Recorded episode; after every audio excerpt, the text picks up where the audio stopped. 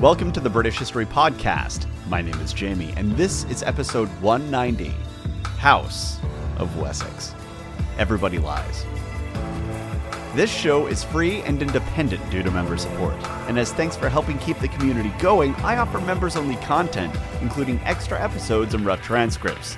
Here's a sample of what they're listening to on the members feed right now.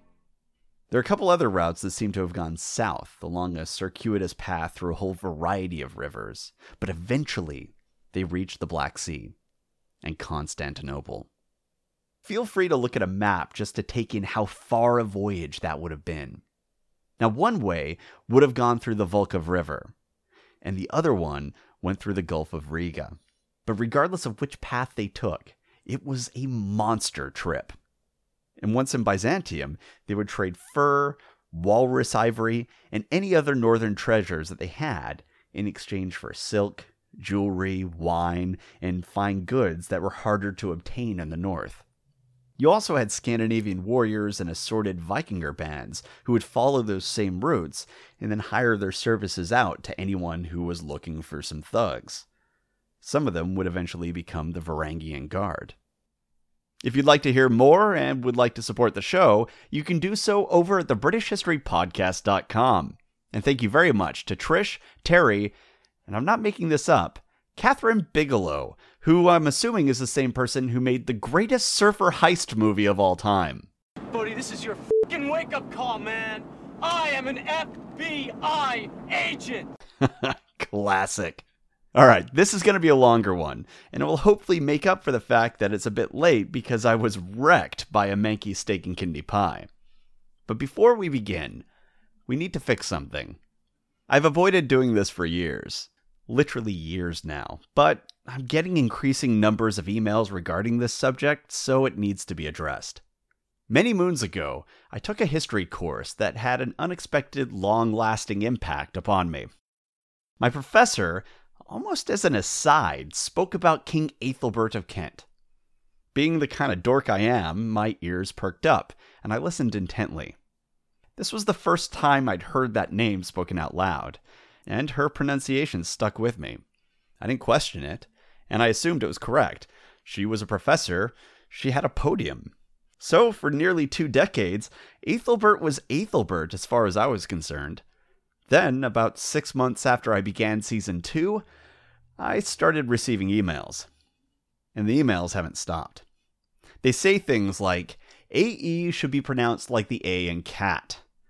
It should be Athelbert, not Ethelbert. And just to muddy the waters, some have also written in saying AE should be actually pronounced E, like Ethel. My guess about the reason why we have disagreement on this is that we don't have a recording of how these people spoke. Typically, ancient pronunciation has to be reverse engineered by looking at poetry, which is a fascinating subject that I might have to get into at a later date. But I don't think that poetry is going to save me here. Now, because there were multiple factions around pronunciation and they disagreed with each other, I was just hoping I could wait out the clock since we only have so many of these old fashioned names left. But no dice. You guys are both rigorous in your research and also diligent in your email writing. And the only thing that everyone can seem to agree on is that it isn't a hard A. So here's what we're going to do. From this point on, I'm just going to start saying AE like it's the A in cat. Athelbert. The Ethel acolytes will no doubt hate this as well, but I gotta pick a side here. I'm sorry, everyone. Now, with that bit of business out of the way, on to our show. This episode is going to be a bit different from most because I'm going to be addressing something which has been bugging me about the 800s, and Wessex in particular. I feel like I haven't been doing a good job pointing something out. So, I'm going to explain something crucial about the House of Wessex and Alfred the Great that most of you, unless you have a PhD in Anglo Saxon history or obsessively read dense scholarly books on the era, will have never heard before. I've tried to do my best to explain how Britain was in chaos during this period. It was racked with internal and external pressures, and it was in a pretty rough spot. But what I haven't talked about is that the stories that were told by the scribes, who were some of our only sources for this period, seem to imply a surprising level of tranquility in Wessex. Looking at these sources, we're given the sense that this kingdom is an outlier for this period. The scribes tend to concede that, sure, there was that brief dust up between father and son over Judith, and there were occasional fights with the Scandinavians. But overall, things were stable and peaceful. The House of Wessex was largely a mature and reasonable household that was up for the challenge posed by the Northmen. This should strike us all as pretty odd. The image is in conflict with what we've been seeing across the channel, and what was happening in every other kingdom on the island. We know that these places were in constant chaos, often self inflicted chaos. And we hear about those issues from some of our written sources, but not all of them. It's an uncomfortable thing for historians to have major sources in conflict with other records. And when reading articles and books, you can see them struggling with this issue, where they don't know if they're missing a critical part of the story. But there's a reason for why here, in this time period, our sources are telling two different stories. The story of chaos and strife is consistent throughout multiple types and kinds of records. But the peace and maturity story only comes from two. And that gives the impression that we're not getting the full story in the Chronicle or in Asser's writings. Not only that, but we're going to discover as we delve deeper into these materials that it looks like they're trying to have their cake and eat it too.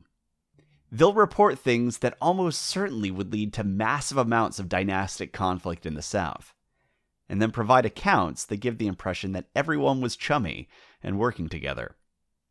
And I suppose it is possible that's what happened and that there was an uncommon degree of selflessness and emotional stability among this group.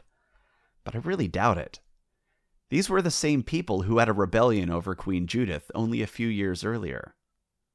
The story of the nobility from this period is largely the story of a bunch of traumatized teenagers trying to deal with a bunch of traumatized adults. The idea that everyone would suddenly abandon their ambitions, or their completely reasonable fears of their rivals, seems unlikely. Thus, I don't think we're being given the full story by Asser or the scribes working on the Chronicle. And that raises the question of why. And what is the whole story? Well, we're going to try and work that out right now. Let's start with the why question, which is the easier one. Why would the Chronicle and Asser tell us a story of peace while everything else suggests chaos? And I do want to make this very clear. They're not saying everything was completely at peace. It just seems a hell of a lot more peaceful than it actually would have been. And they do imply a certain degree of internal stability that seems kind of striking when you look at what was going on in the kingdom. So, why would they tell us that story? Probably because a mostly peaceful kingdom with a stable, mature nobility sounds great. Given the current state of politics in many of our countries, I think a lot of us today would sign up for that deal. A peaceful kingdom watched over by a benevolent and wise king and his equally wise heirs is exactly the sort of story that you'd want to tell people if you were trying to convince them to unify behind your house. We're the leaders you're looking for. Trust us. Join us. Read Asser and the Chronicle long enough, and you'll start to catch the smell of varnish I've mentioned this multiple times, and I'm going to keep repeating it until you can never forget it. These are not historical records, they're spin. We're trying to reconstruct a society using the press releases of a political campaign. This is not the truth. Not the whole truth, anyway. Consequently, a lot of scholars, as well as your humble podcaster, suspect that there was a great deal of spin in our two main sources the various versions of the Chronicle and Asser. As a result of all this spin, we need to look between the lines and look in charters and in records that weren't written down by those under the thumb of the House of Wessex. If those records reinforce what we're told by Asser, then no smoke, no fire. But if they don't reinforce the party line, what then? Well, as it turns out, when we look deeper into the records, we discover that it wasn't peaceful and grown up at all. There was a great deal of dynastic tension that was brewing, and it was made worse by the degree of pressure being placed upon the kingdom by Vikinger armies. One of these things was largely out of their control. The Northmen had discovered just how much they could gain by invading southern lands, and they weren't going to stop now. There was a time when the Christian West might have been able to stop it, but that time had passed. Now, the only option was to do what was necessary to try and weather the storm. But the other thing, the dynastic issues, those were thoroughly under their control, and frankly, at least one part of it was specifically the fault of Athelwulf. I know I usually speak positively when talking about how Egbert and his son Athelwulf handled the kingdom, and overall, they were quite smart in what they did. But in a few key issues, there were unforced errors. I would say the biggest mistake made by King Athelwulf, even bigger than marrying a Frankish child bride and triggering a civil war, centered around the issue of succession. I know, I spoke glowingly about how incredible it was that there was a peaceful transfer of power from father to son, and that was quite an achievement. So if you're baffled by the fact that I'm now taking issue with how he handled succession, just stick with me. It all comes down to Athelwulf's will. We're told that this will stated that Athelwulf's lands, and according to Yorke and several other scholars, the throne of Wessex, were to pass to his sons in succession, except for Athelbert, who already had Kent. And this will also made no provision for grandsons. The problem with this succession plan is that it sets up a system where Athelwulf's youngest son would always inherit, not the sons of any of his older sons. So that functionally means that unless Alfred died before his brothers, the ultimate king of Wessex would always be Alfred. Any future grandsons of Athelwulf's were out of luck. The kingdom would be Alfred's, eventually. So, for example, if the current king of Wessex, King Athelbald, had a whole bunch of sons with Queen Judith, according to the will, after Athelbald died, his brother Athelred would inherit, not any of his sons. And if Athelred had a ton of sons, it still wouldn't matter, because after he died, Alfred would inherit. And it really wouldn't matter how many sons Athelbald or Athelred had before Alfred took the throne, because those kids didn't have a place in the line of succession. Essentially, the older brothers and their heirs were just placeholders for Alfred's eventual rule, and so their kids were irrelevant. And then the instructions stop which suggests that Alfred's nephews, even after Alfred dies, will still be out of luck, because Alfred could bequeath his kingdom to his own sons and disinherit his understandably grouchy nephews. So Athelwulf's will basically states, by virtue of the logic of this type of succession, that only Alfred and his direct line mattered. They were predestined to rule under this scheme. Unless, of course, he died before his brothers did, and if this really was the plan, that was probably likely to happen sooner rather than later. He was sick and young, and he had battle hardened brothers, at least one of whom who was willing to launch a civil war against his own family for the throne. You do the math. Do you really think that Alfred, who was probably about nine years old when this will was enacted, would last all that long? If you were a royal father and you wanted to set up a system that ensured that your sons would go to war with each other, either in battle or just in court, this would be the succession plan that you drew up. It's a crazy system. Now, maybe Alfred being the heir to the kingdom was the plan all along, and Athelwulf didn't consider the fratricidal possibilities. But it's still hard to believe. Athelwulf had a ton of kids. Are we really supposed to buy the idea that he was super attached to his sickly, late in life son to such an extent that he was boxing out his other sons? I mean, Alfred was still just a child when Athelwulf died.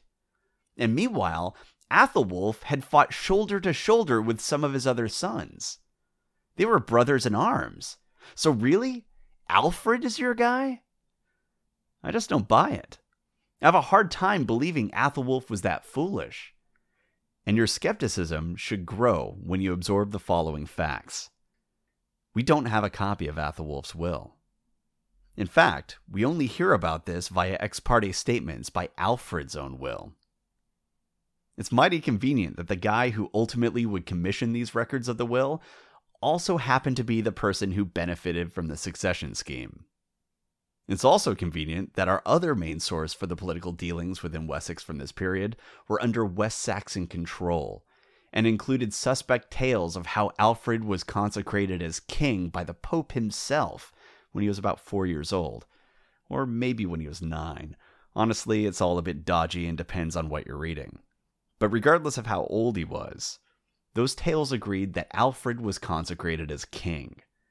And a myth like that would reinforce the sense of inevitability for Alfred and his line's rule, even if they weren't true. Which they almost certainly weren't. He may have gone to Rome, but as for the rest, he might as well have claimed to be Iron Man. And yet here we are, with Alfred saying, Did you know my father wrote a will that gave me and my kids everything? No, you can't see it, it's private. Changing the subject for a minute, have I ever told you about the time when the Pope consecrated me as a king when I was still a child? Boy, that was one crazy summer. What? Yeah, my brothers were still alive. They were ruling as kings, actually, but they didn't mind. We've always been very close, and they knew their place. Bullshit. Not only is it entirely unbelievable, but it also runs counter to the rest of the story we're being told. Because if it's true, and this really is how the will was set up, then I seriously doubt we should trust the peaceful, bucolic image we're often given. Someone is lying about something here. You can't have it both ways. If Alfred is telling the truth about the will, then Greater Wessex, meaning Kent and Wessex combined, would have been a powder keg of dynastic intrigue. Think about it.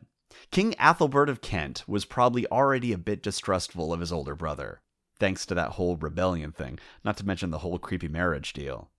And under this succession plan, he was probably wary of, or at least concerned for, his younger brothers. Meanwhile, King Athelbald of Wessex was likely keeping a close eye on his younger brothers for fear of future assassination attempts or a coup and he was probably also trying to figure out what he'd do if Queen Judith got pregnant, since Athelbald would no doubt want his own kids to inherit, and his brothers would be an obstacle to that. From his perspective, his brothers might have to take one for the team. On the flip side, the younger brothers, meaning Athelred and Alfred, were probably trying to figure out what they could do to prevent Athelbald from having any sons, because his children would have the potential to disinherit them both, thanks to Judith and her magical womb. So, my guess is that anyone worth their salt was at least seeking support from their brother, King Athelbert of Kent, and of course his Kentish warbands. You know, just in case. This had civil war written all over it, it's just astoundingly bad decision making. And thus, the question left to us, and it's a largely unanswered question, is whether this was a personal mistake or whether it was the result of cultural incentives and pressures. Was Athelwulf failing to think things through, or was the issue baked into the cake because the House of Wessex had already sown the seeds of its own destruction? Basically, was he just carrying out his duties as defined by his culture, and he had little choice but to set up succession in that manner? It's all too easy to say, ugh, that king was an idiot. But sometimes the actions made by leaders say more about the restraints of their culture than they do about the king's intelligence. It doesn't change how things play out, but it's something to think about with regard to how we judge someone's actions. Or, and this is the big one, maybe it wasn't bad decision making at all. Because maybe it didn't play out the way we're told, and Athelwulf didn't set things up this way. And this is where I tend to lean. Was someone lying to us about this will? And since the source really is one person, did Alfred the Great lie to us?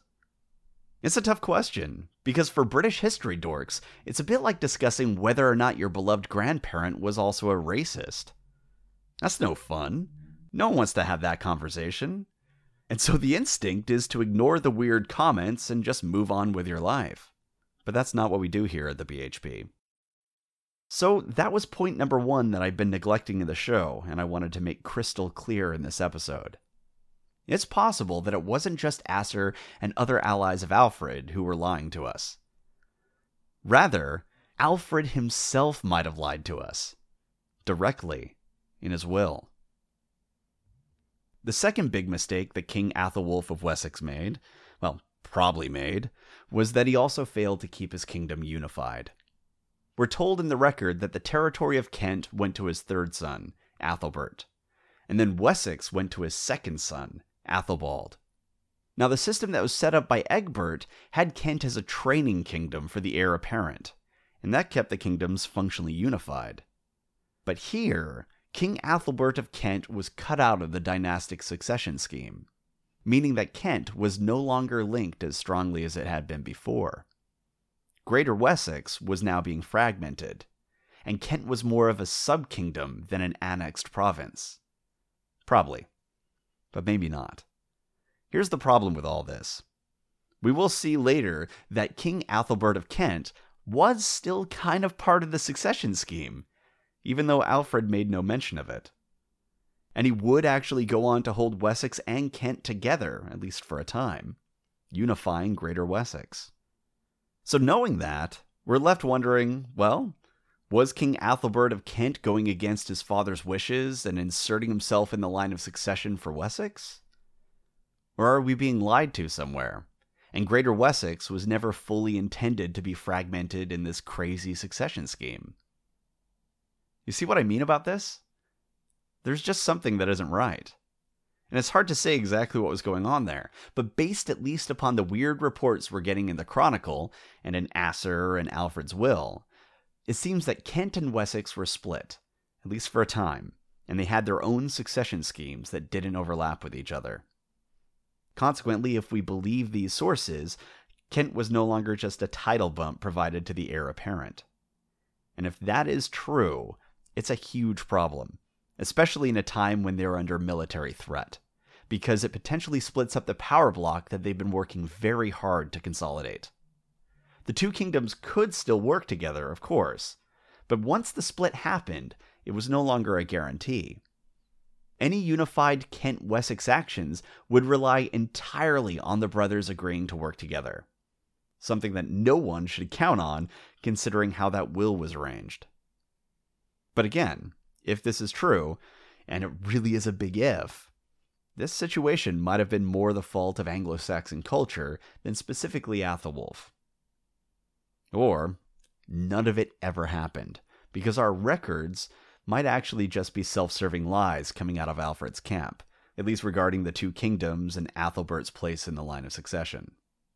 As for the peace that the records seem to imply, with only occasional raids, well, the truth probably remains that life in Britain was anything but peaceful.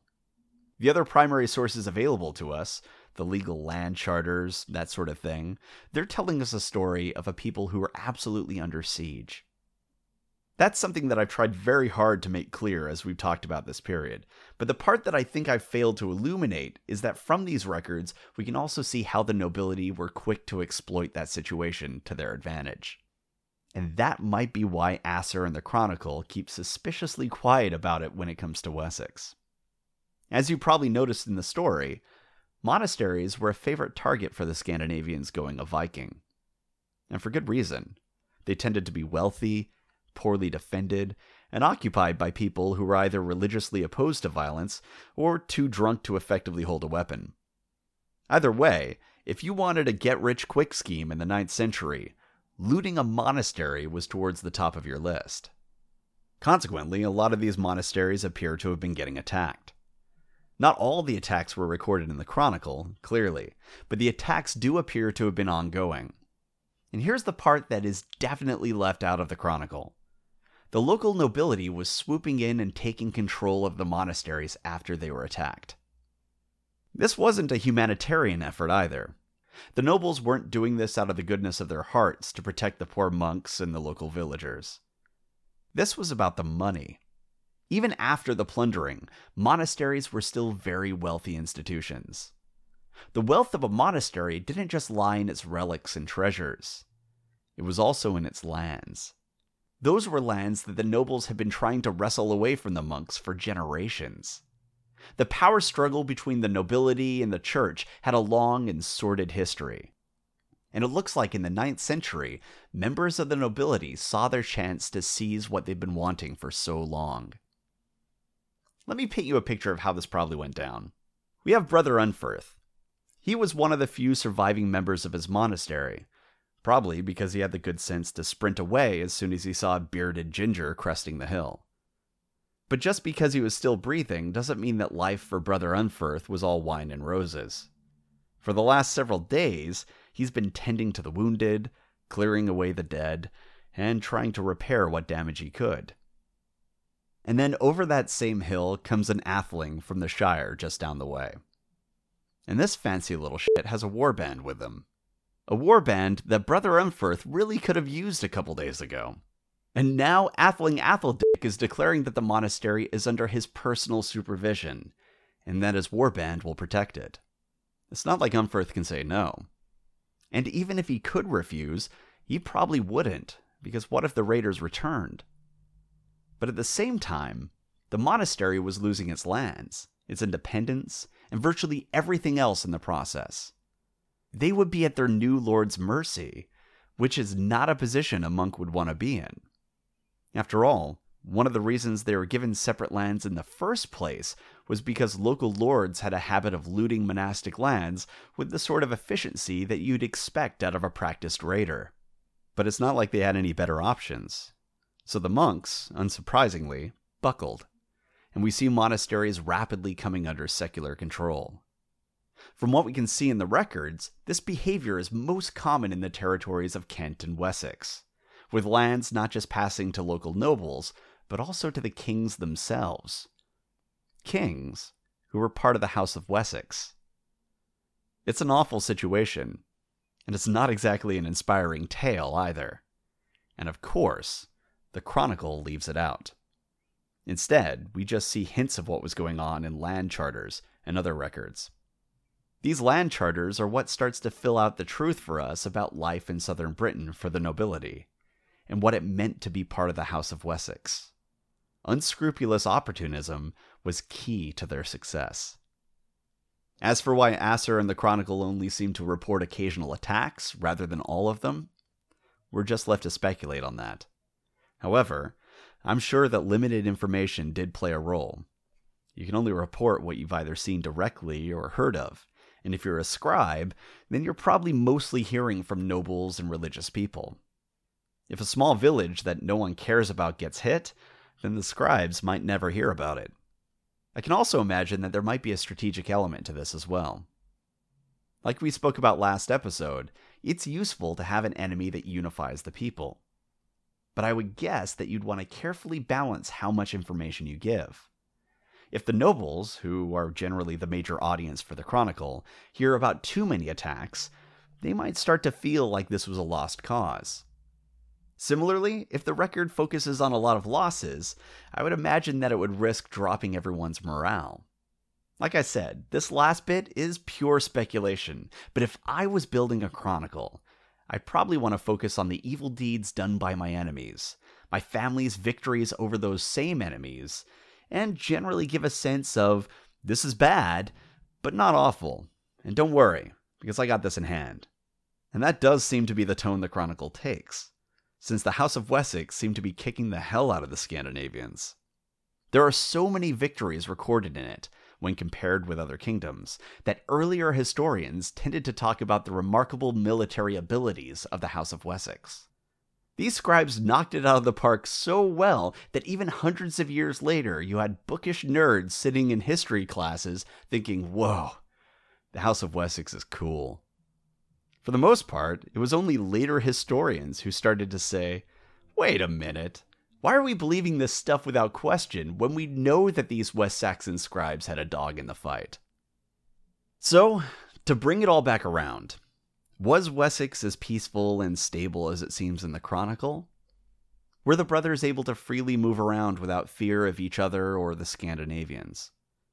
Were they working together for the greater good? I doubt it, and many scholars doubt it too. Because if we look at all the records, and we believe what Alfred and his allies tell us, we begin to see significant problems in the south. We have a new king of Wessex, an independent Kent, a poorly thought out succession system, brewing dynastic tensions, and the nobility enriching themselves in the chaos, while also building a myth that bolsters the perceptions of the greatness of their house. And frankly, if it wasn't for that very last part, I wonder if we'd all be speaking Danish right now. Because based on those records, the House of Wessex, despite its earlier brilliance with dynastic matters, seemed to be on a collision course with civil war thanks to some astoundingly foolish moves. Unless someone was lying to us. And personally, I suspect that is exactly what was happening. And I think the liar in chief was Alfred. But before we burn him in effigy, consider what he was dealing with.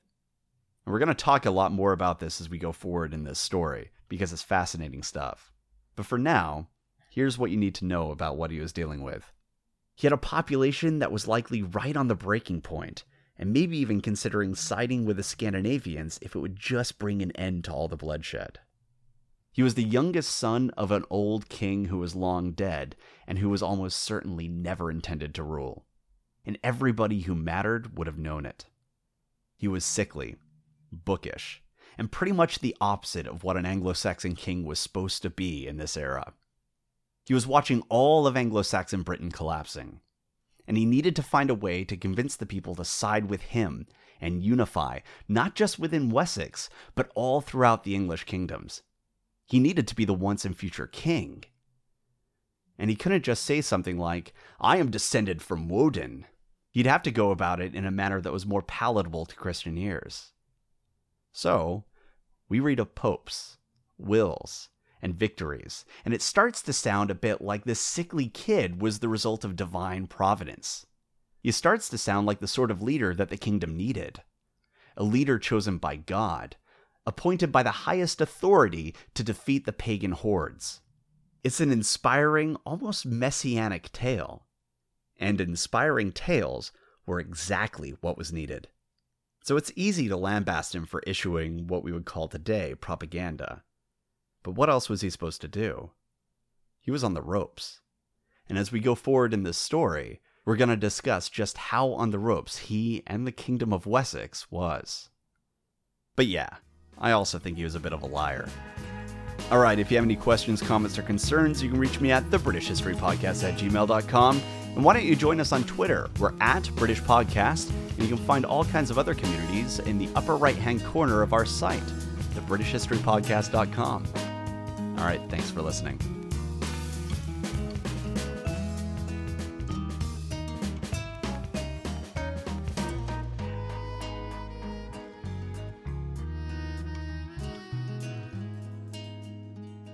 All right, pub quiz number 16.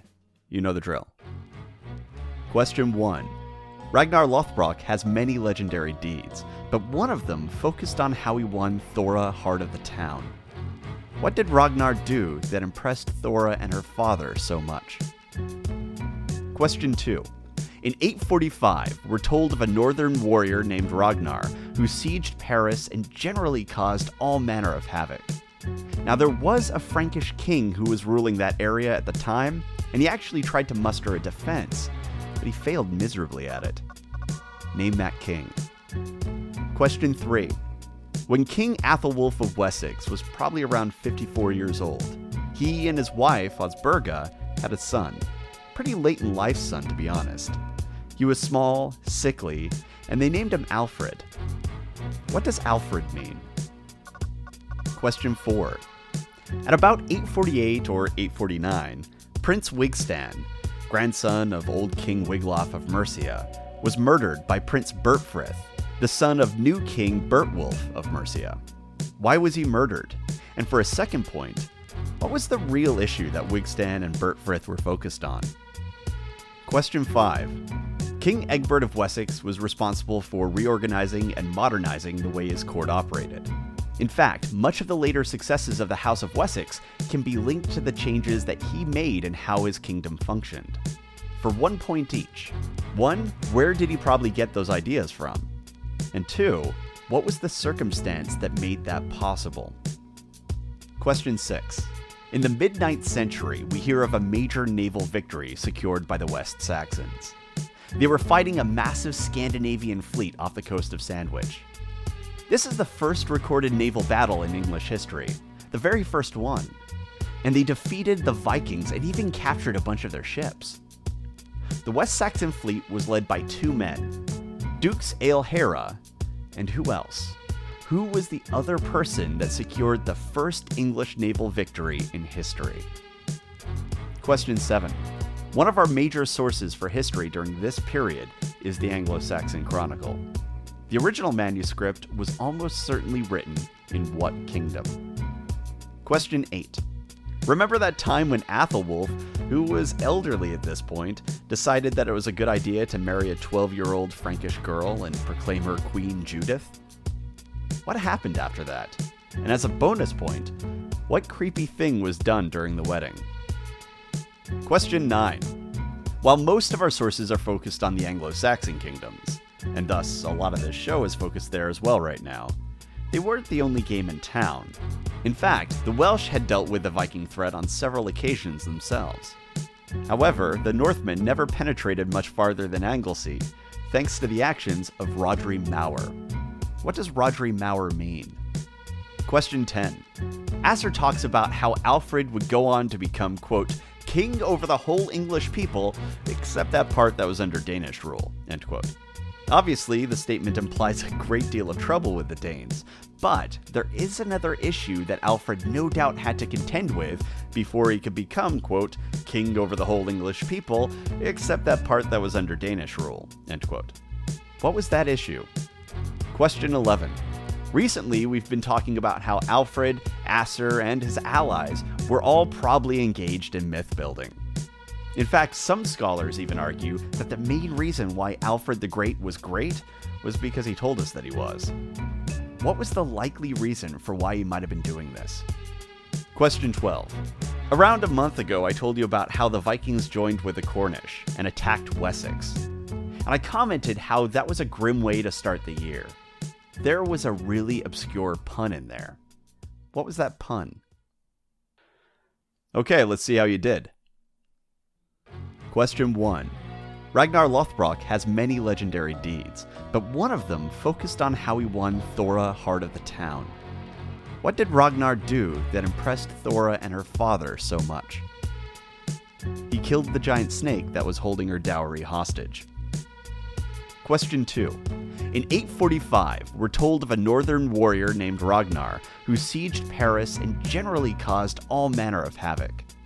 Now, there was a Frankish king who was ruling that area at the time, and he actually tried to muster a defense, but he failed miserably at it. Name that king. Charles the Bald. Question 3. When King Athelwulf of Wessex was probably around 54 years old, he and his wife, Osburga, had a son. Pretty late in life son, to be honest. He was small, sickly, and they named him Alfred.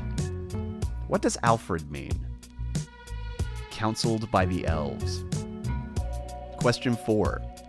At about 848 or 849, Prince Wigstan, grandson of old King Wiglaf of Mercia, was murdered by Prince Bertfrith, the son of new King Bertwulf of Mercia. Why was he murdered? And for a second point, what was the real issue that Wigstan and Bertfrith were focused on? The murder happened because Bertfrith wanted to marry Wigstan's mother, and Wigstan said no. And the real issue was the fact that Wigstan's mum was an heiress to a large fortune, and they were fighting over who would ultimately claim that fortune, and thus hold dominance in Mercian politics. Question 5. King Egbert of Wessex was responsible for reorganizing and modernizing the way his court operated. In fact, much of the later successes of the House of Wessex can be linked to the changes that he made in how his kingdom functioned. For one point each. One, where did he probably get those ideas from?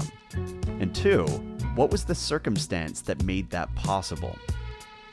He learned them from the court of Charlemagne.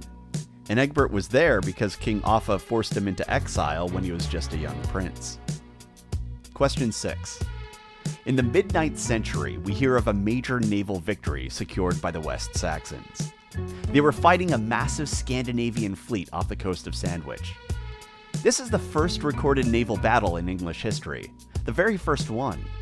And they defeated the Vikings and even captured a bunch of their ships.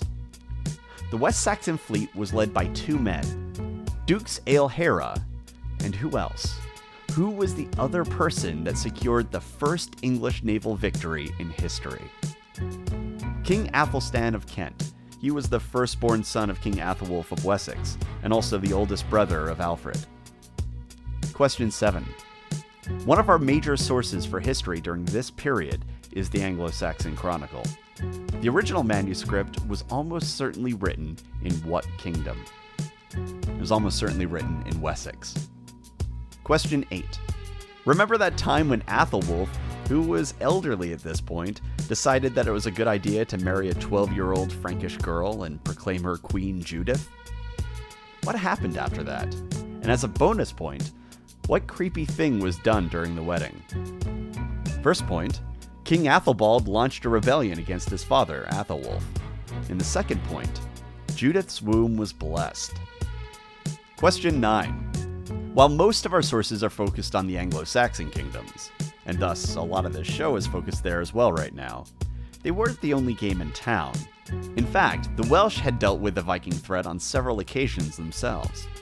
However, the Northmen never penetrated much farther than Anglesey, thanks to the actions of Rhodri Mawr.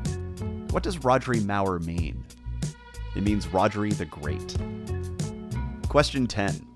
Asser talks about how Alfred would go on to become, quote, king over the whole English people, except that part that was under Danish rule, end quote.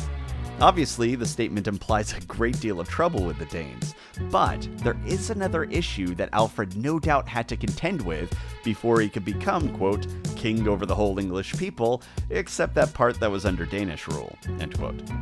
What was that issue? A universal English identity wasn't yet a thing. Question 11. Recently, we've been talking about how Alfred, Asser, and his allies were all probably engaged in myth building. In fact, some scholars even argue that the main reason why Alfred the Great was great was because he told us that he was. What was the likely reason for why he might have been doing this? He was an unlikely heir to the kingdom. He was the opposite of what a powerful Anglo Saxon king traditionally looked like. His kingdom was in tatters, the dynasty was on the verge of losing support, and most importantly, he needed something to rally the people to his cause. Question 12. Around a month ago, I told you about how the Vikings joined with the Cornish and attacked Wessex. And I commented how that was a grim way to start the year. There was a really obscure pun in there. What was that pun? Grim is another word for Odin, so get it? The Vikings attacking was a grim way to start the year. All right, I'll see myself out.